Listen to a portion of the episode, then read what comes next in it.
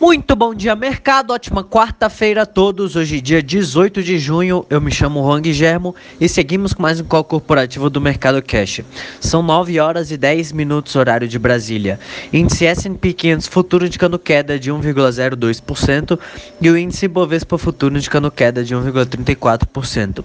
O índice brasileiro cerrou o dia de ontem em alta de 2,16%, cotado aos 95.547 pontos, na expectativa pelo anúncio da da decisão de juros do Comitê de Política Monetária.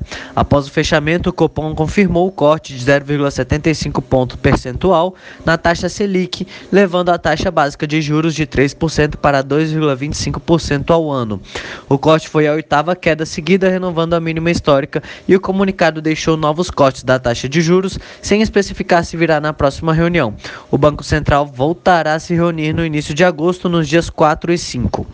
Hoje, os investidores adotam adotam a cautela e olham com atenção para os números que mostram avanço dos casos de Covid-19. Na Ásia, as bolsas de valores fecharam em leve alta, com a fala do presidente do Banco do Povo da China de que vai manter a ampla liquidez do sistema financeiro na segunda metade do ano, à medida que a economia se recupera do coronavírus, mas precisará considerar retirar esse apoio em algum momento devido ao aumento elevado dos riscos da dívida. Na Europa, o Banco Central britânico aumentou seu programa de compra de títulos em 100 bilhões bilhões de libras, o que equivale aproximadamente a 125 bilhões de dólares, conforme busca ajudar a economia a se recuperar das, perda, das perdas de março e abril.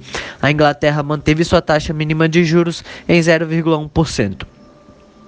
Nos Estados Unidos, o Texas apresentou um aumento de 11% nas internações por coronavírus, assim como na China houve ressurgimento dos casos. Entre as commodities, os contratos futuros do minério de ferro negociados na bolsa de Dalian fecharam em queda de 1,03% a 108,06 dólares e o petróleo Brent opera em alta de 0,54% a 40,93 dólares. No cenário corporativo, temos notícias da Vale, em que a Vale recebe autorização para retomar a operação no complexo complexo de Itabira. O aval foi dado pela Subsecretaria de Inspeção do Trabalho de Minas Gerais, que emitiu um termo permitindo a suspensão da interdição. O complexo estava paralisado desde o dia 5 de junho a, devido à ação de procuradores do Ministério Público do Trabalho do Estado, que apontaram riscos de contaminação pelo coronavírus.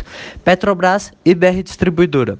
A Petrobras está retomando os planos de venda de sua participação remanescente na BR Distribuidora, segundo informações da Reuters.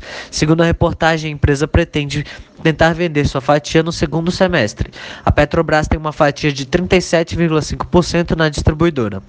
Na noite de quarta-feira, a estatal enviou um comunicado confirmando a intenção de venda, mas indicando não ter prazo ou formato definidos. CSN, a Companhia Siderúrgica Nacional, anunciou aumento de preços para o aço em 10,5% à sua rede de distribuição a partir do dia 1 de julho, segundo o jornal O Estado de São Paulo. A valorização do dólar e do minério de ferro, que segue acima de 100 dólares a tonelada, justificam a decisão. A expectativa é que outras siderúrgicas, como os em Minas, também façam reajustes. Pão de Açúcar. No setor de varejo, o Grupo Pão de Açúcar aprovou a venda de três lojas das sendas avaliadas em 183 milhões de reais. Inbrands. A Inbrands, dona da marca Elos e Richards, enviou na quinta-feira à noite comunicado à CVM negando uma possível preparação para um pedido de recuperação judicial.